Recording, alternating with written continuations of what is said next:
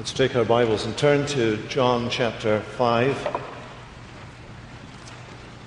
John's Gospel strikes the reader as being somewhat different from the first three Gospels that we know as the Synoptic Gospels, largely in the way in which he records and reports the material that uh, he has in mind. When you look at the first three Gospels, Matthew, Mark, and Luke, you, you, you find that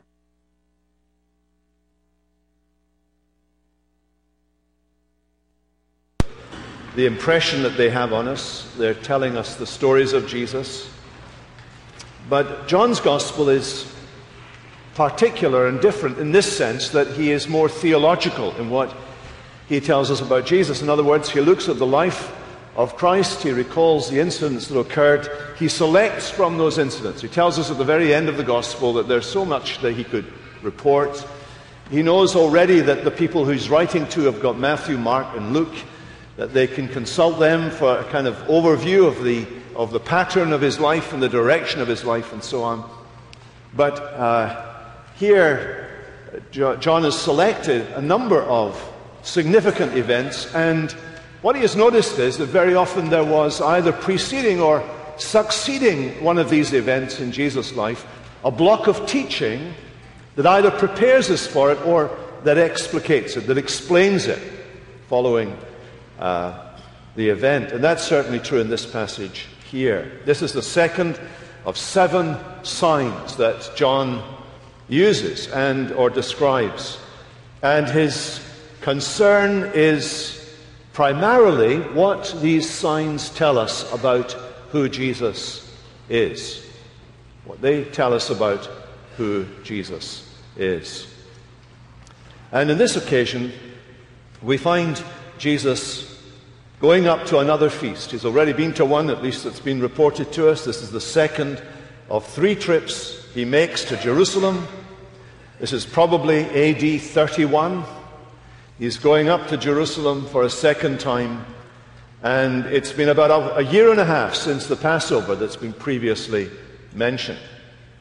And we begin by looking at the multitude that's described to us. He goes up to Jerusalem, feast of the Jews, and there was in Jerusalem, we're told, a sheep gate, a pool in Aramaic called Bethesda.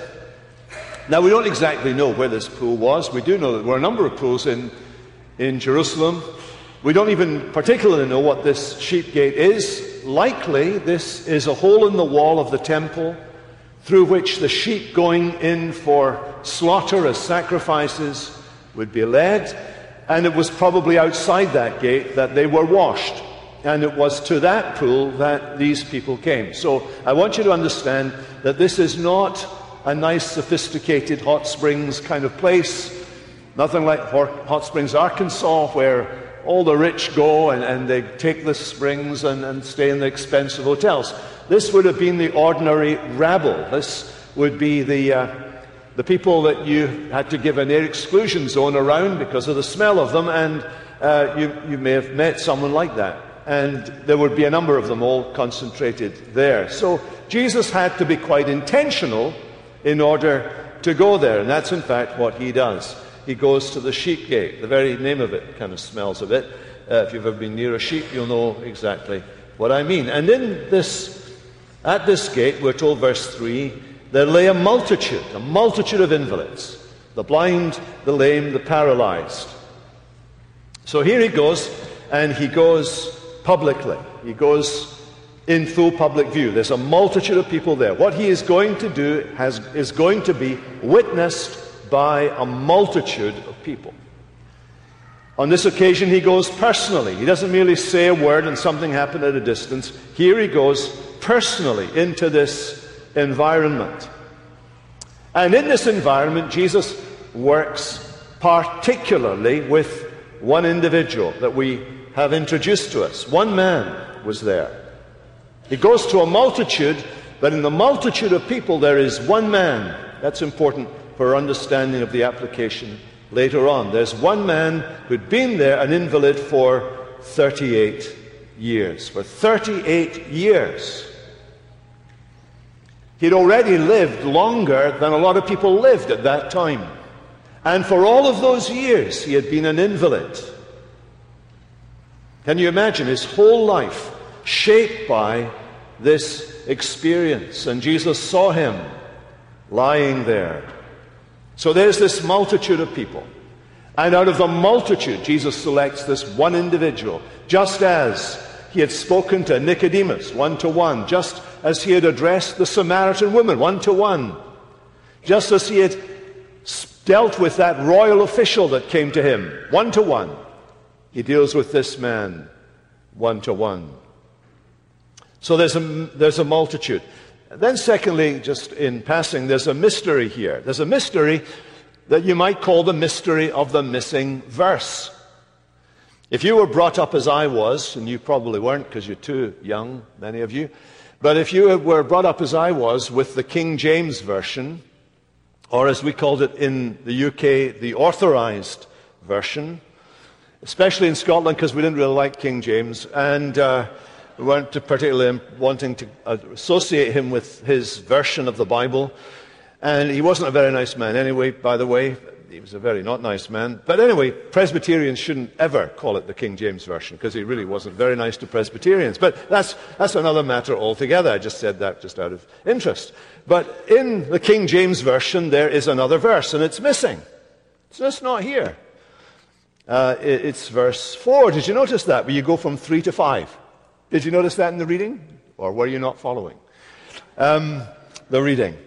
And verse 4, you can find it actually in the footnotes of your English Standard Version uh, because we're told an angel of the Lord went down uh, at certain seasons into the pool. This writing here is so small I can't read it, and stirred the water. Whoever stepped in first after the stirring of the water was healed of whatever disease he had. Why is it not in the English Standard Version and it's in the King James Version? The answer is that the best, the oldest, and the most common manuscripts don't have it. And the likelihood is that somebody who was uh, somewhere, some, somebody who was translating this, saw that there was an issue, there was a question begged in, in this story, probably in verse 7. The sick man answered him, Sir, I've no one to put me into the pool when the water is stirred up while I am going another, uh, another steps down before me. And they read that and they thought, now, now, there's nothing, no explanation for that. So let's do a little bit of research. And he went and did a little bit of research and he found that there was a popular su- superstition, perhaps. And so he puts a, he puts a footnote or he puts a, sidebar referring to it. And the next person that comes along to do, the translation thinks they'll just include that so that you, people will know why the waters were stirred. So that's the way it kind of happens. Doesn't happen very often in the Bible.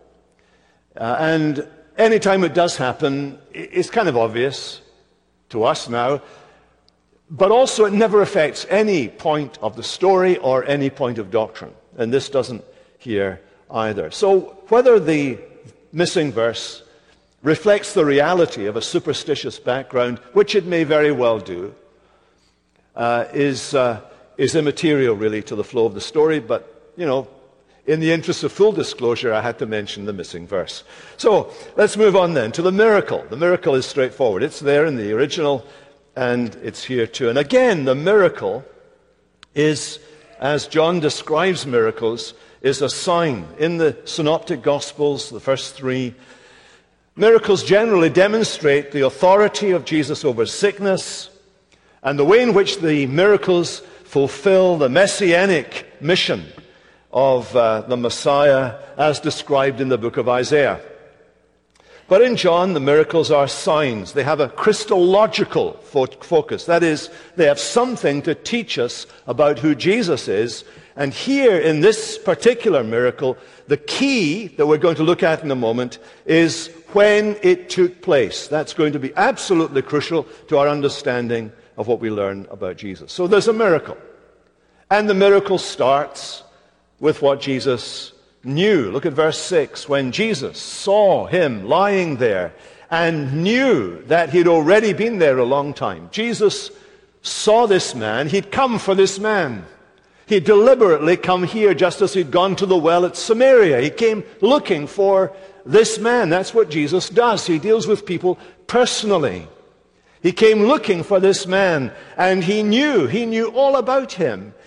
He knew, understood his background. He knew what his needs were. He knew what his heart longings were. Jesus knew this man. He knew this man through and through. And maybe you need to know tonight as you come into the house of God, you need to know that the Lord Jesus knows you. He knows you exactly. He knows you thoroughly. He knows all about you. There is nothing that you can hide from Him, nothing, no burden that you're carrying that He doesn't see or understand or know, no anxiety in your heart, no pain in your life, no memory from the past, no skeleton in the cupboard, no horrific experience that you've been through that the Lord Jesus does not know. He knows you. He knows you thoroughly. You discern my thoughts from afar, said the psalmist. Before a word is on my tongue, behold, O Lord, you know it altogether. And Jesus knew this man. And Jesus has compassion on this man. We see that in the fact that he went to the pool in the first place. He knew what he was doing. He was going there for this man. Just like he went to Samaria to find the woman at the well, in the same way, he goes to sign seeking, prophet dishonoring Galilee and meets this kingly official who comes looking to have his boy healed.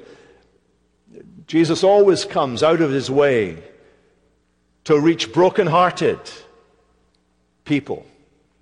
Not self righteous people, but broken-hearted people, people who have a burden.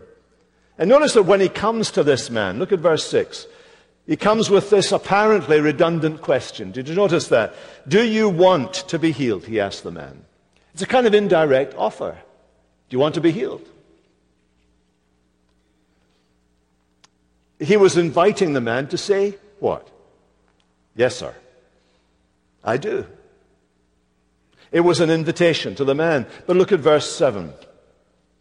The man, instead of saying yes to Jesus, explains his tragic situation. Verse 7 Sir, I have no one to put me into the pool when the water is stirred up, and while I am going, another steps down before me. Now, I want you to see about this man. This is important because this man could not see beyond the water at the sheep gate.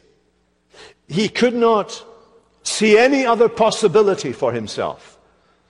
He couldn't grasp that there might be something else in this universe that could do him good. And so when Jesus says, Do you want to be healed?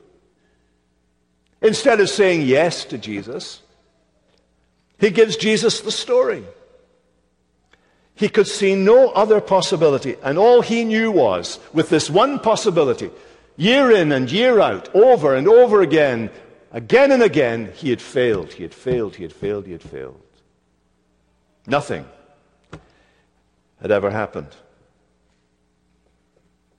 And so, without any faith on the part of the man, without any faith on the part of the man, Jesus acts spontaneously, compassionately, and definitely. Verse 8 Get up, take up your mat, and walk. Now it's interesting. This action is not a response to anything religious or faithful about the man. It looks as if Jesus simply saw his situation was so miserable for so on and took a deliberate decision in order to make this man better. It, the miracle came out of Jesus' compassion, not from the man's faith or the man's righteousness. I think there are about nine times in the gospel, Gospels where it says that Jesus was moved with compassion or pity. Usually the word has to do with the condition of the person that is the subject or the object. He, he, he is moved by the misery you feel. His therapies, his, uh, his solutions are not always what we want, of course, in our lives, but he is a sympathetic high priest. He, is, he has compassion on people. There is no heartlessness in Jesus at all. There is no heartlessness in Jesus at all. So, what Jesus knew and what Jesus felt, he felt compassion. And what Jesus did, here we have a demonstration with, of his power. So his knowledge of us is absolutely entire. His compassion towards us is heartfelt. And his power is immediate and it is sovereign. Jesus said to him, Get up, take up your mat and walk. And at once the man was healed. And he took up his bed and walked. At once. You see that? That signifies the immediacy of Jesus' power, Jesus said, Get up, and at once those diseased muscles became whole, those brittle bones became firm. At once he felt the power to get up out of his mat. He hadn't been able to do that for 38 years. He had been carried, lifted and laid there, then taken away again and lifted and laid there every day, every day, over and over again. He had not been able to move, and this time he felt the power. He gets up and he picks up his mat and off he goes. What is John doing here? John's inviting us here to just observe this great miracle, just as Jesus had healed the, the official son from a distance at a word. The next day, when the man got there and he checked out the time, it was exactly the same time Jesus said the word that the boy was healed. Here is Jesus acting now specifically to this man, face to face to this man. Get up.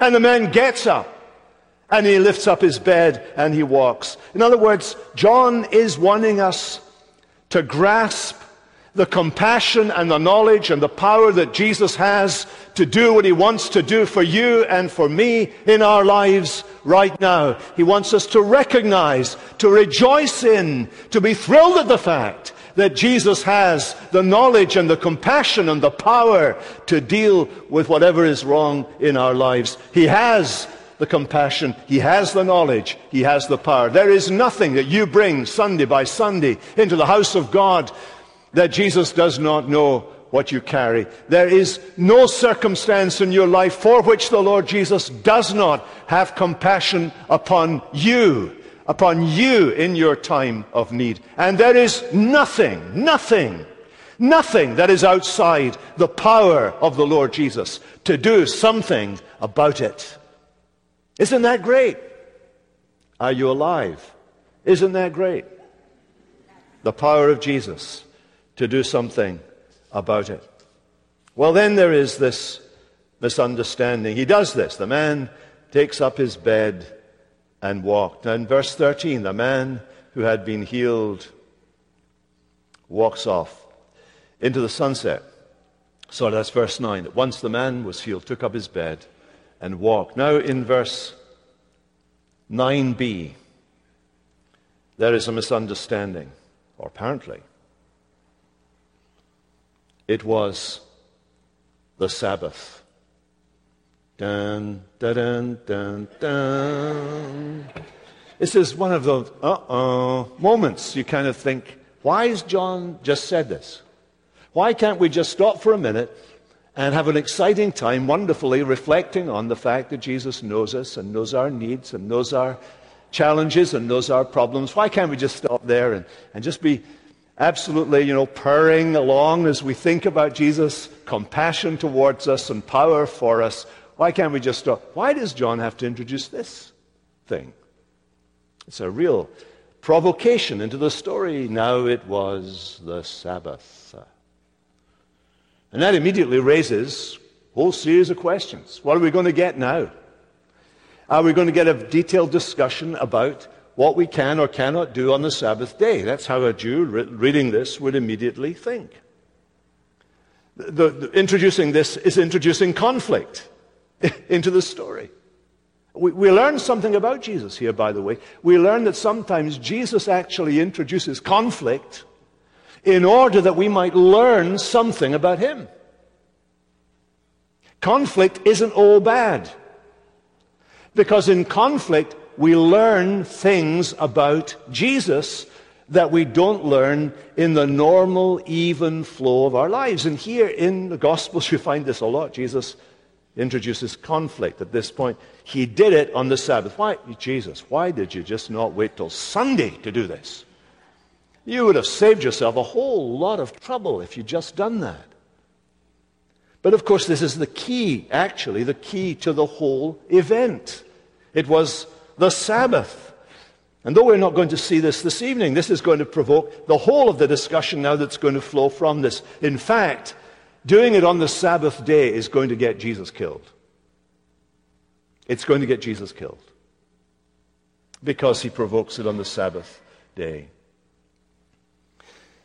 You see, the, the big deal is this. The Jews, that is, the authorities, said to the man who had been healed, verse 10, It is the Sabbath, and it is not lawful for you to take up your mat.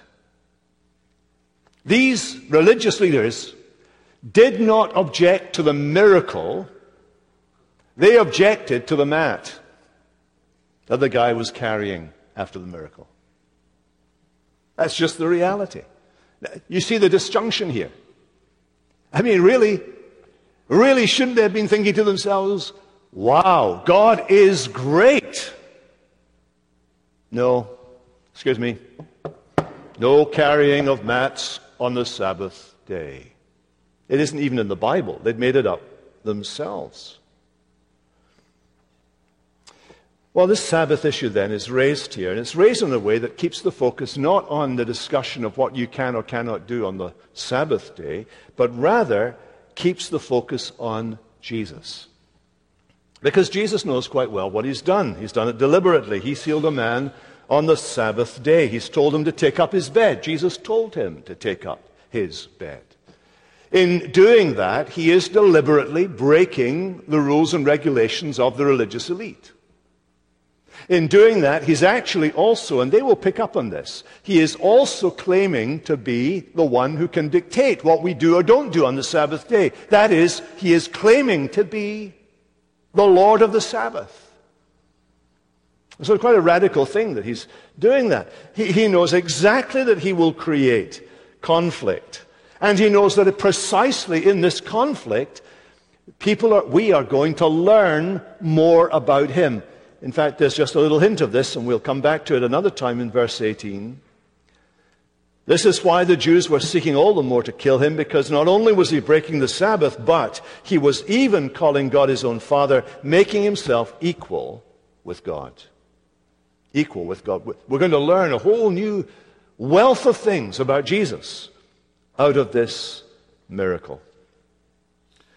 So, Lastly, there's a, mes- me- message just in the miracle itself. Look at verses 10 to 13. The Jews say to the man who's been healed, It is the Sabbath, it's not lawful to take up your bed on the Sabbath. And he answered, The man who healed me, that man said to me, Take up your bed and walk. They asked him, Who is the man that said to you, Take up your bed and walk? Now the man who had been healed did not know who it was. For Jesus had withdrawn as there was a crowd in the place. It doesn't it surprise you for a moment here? I mean, you've been for 38 years, you've not been able to get up off the floor. You've had to be lifted and laid wherever you went. Suddenly, you're able to get up, lift up your bed, and walk. Wouldn't you think just, wouldn't you just think, maybe it's just a Scottish thing? I think I'd want to know who the, who the person was you know. But this man's quite blase. I mean, this kind of thing happens every day. Takes up his mat, off he goes. He doesn't even ask who Jesus is.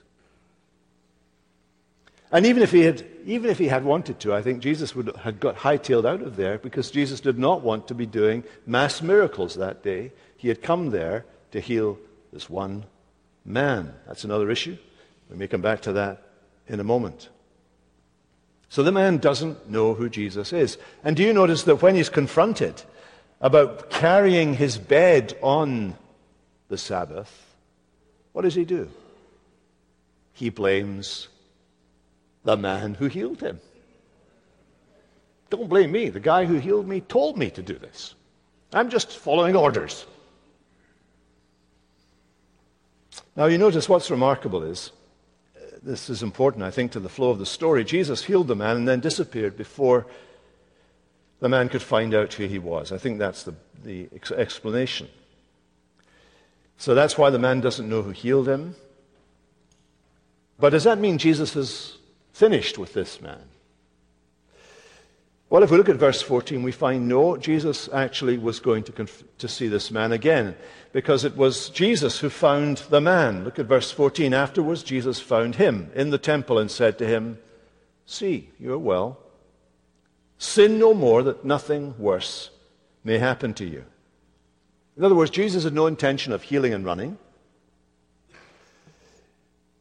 He was going to speak to the man again, but he did not stay there with the crowd.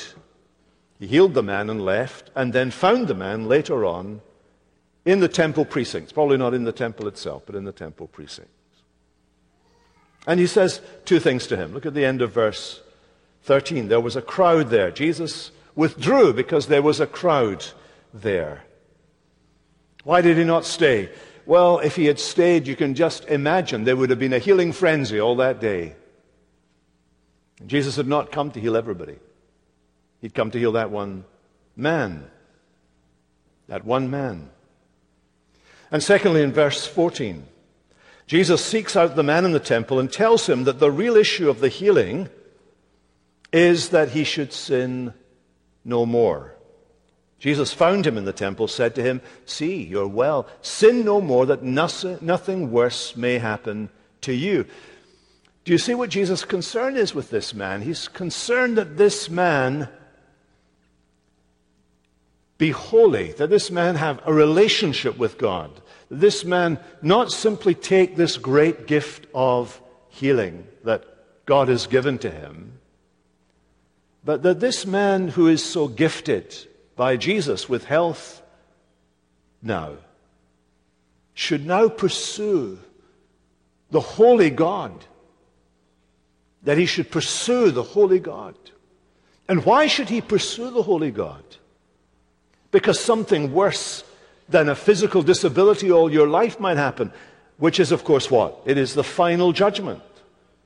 Later on in the chapter, Jesus is going to make this point in verse 28 An hour is coming when all that are in the tombs will hear his voice and come out. Those who have done good to the resurrection of life, those who have done evil to the resurrection of judgment. In other words, I have given you this gift of healing so that you become holy, so that you begin to live a God word life, a godly life, Jesus says to this man. In other words, the gift of healing for this man was not the end of what Jesus was doing with this man. I think there are implications for this, aren't there? There are implications for the diseases and the disabilities that we deal with today. Here is Jesus walking through a huge multitude of invalids, verse 3, and he heals one man. And then he disappears.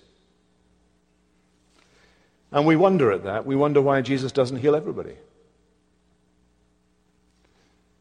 The New Testament answer is, of course, that when Jesus heals anybody, that is a sign and signal to you that there's coming a day in the future when he will raise the dead and he will heal all our diseases. Because the reality is, all of us are dying in this room. We just don't know the date. Some may die prematurely. Some may live to a great old age, but all of us are dying creatures.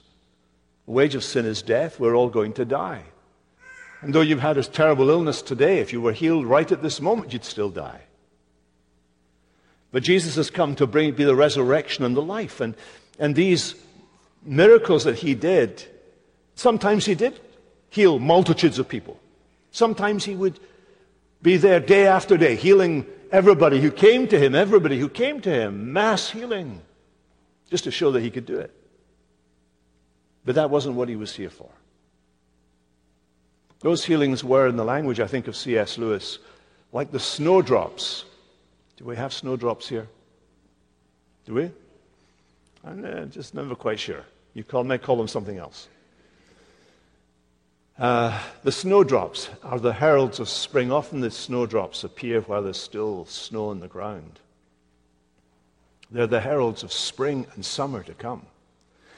And the miracles of Jesus are like the snowdrops. They are the indicators of the spring and the summer, the resurrection and the life that is to come.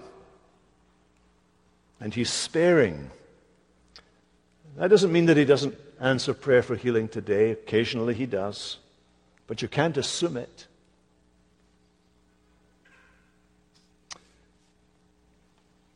He leaves us to wait for that day. This man's response to Jesus, exhortation, we find later in the story. Here is Jesus giving him an invitation. He's given him a great gift. He's called him to be holy.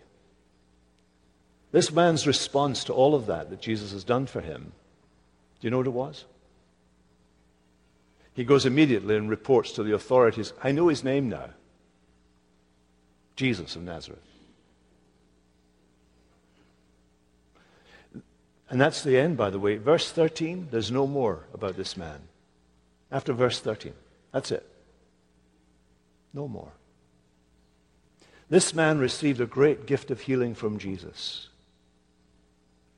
But he never, never, as far as we can see, came to know Jesus for himself. He had this great exhortation from Jesus go sin no more, but off he went and betrayed the Son of God to the authorities. Can you imagine that? Can you imagine someone having such an amazing gift from the hand of Jesus himself and to have no effect on him? No response of gratitude, no appreciation to Jesus, no sense of indebtedness to the Lord no desire to hear what Jesus was saying or to do what Jesus was commanding. Can you imagine a man so indifferent to Jesus personally that he merely spills the beans and tells him, tells his identity to the authorities? You know, that is a particular response to the gospel. That is a response that we expect to see from time to time in the hearts of individuals for whom Jesus has done so much and for whom Jesus means so little. And I suppose we need to ask ourselves this evening if we fall into that category of person. In the bigger picture of the story, of course, this miracle provokes the authorities and in the end leads to the understanding that Jesus was making himself equal with God. That should lead us to worship. But the story of that man, I think, should make us examine our hearts. Has God given you great gifts? Has God given you great blessings in your life? Has God enriched you in many ways in your life? And have you taken them? Has Jesus spoken to you? Challenged you? Exhorted you, admonished you, directed you, but you've ignored him, you've taken the gift and denied Jesus. What a frightening thing. There is something much worse than being an invalid for 38 years. It's living without Jesus and facing eternity without Jesus. May God give us the grace to avoid that, to embrace Him, and to receive all His good gifts with grateful praise and with a joyful heart, and with a fervent spirit. Let's pray together. Father, we pray that you would please take your word, write it in our hearts. We pray for each other. We pray that you would keep us close to you feeding on you, feeding on Christ in our hearts by faith. We ask this in Jesus' strong name. Amen.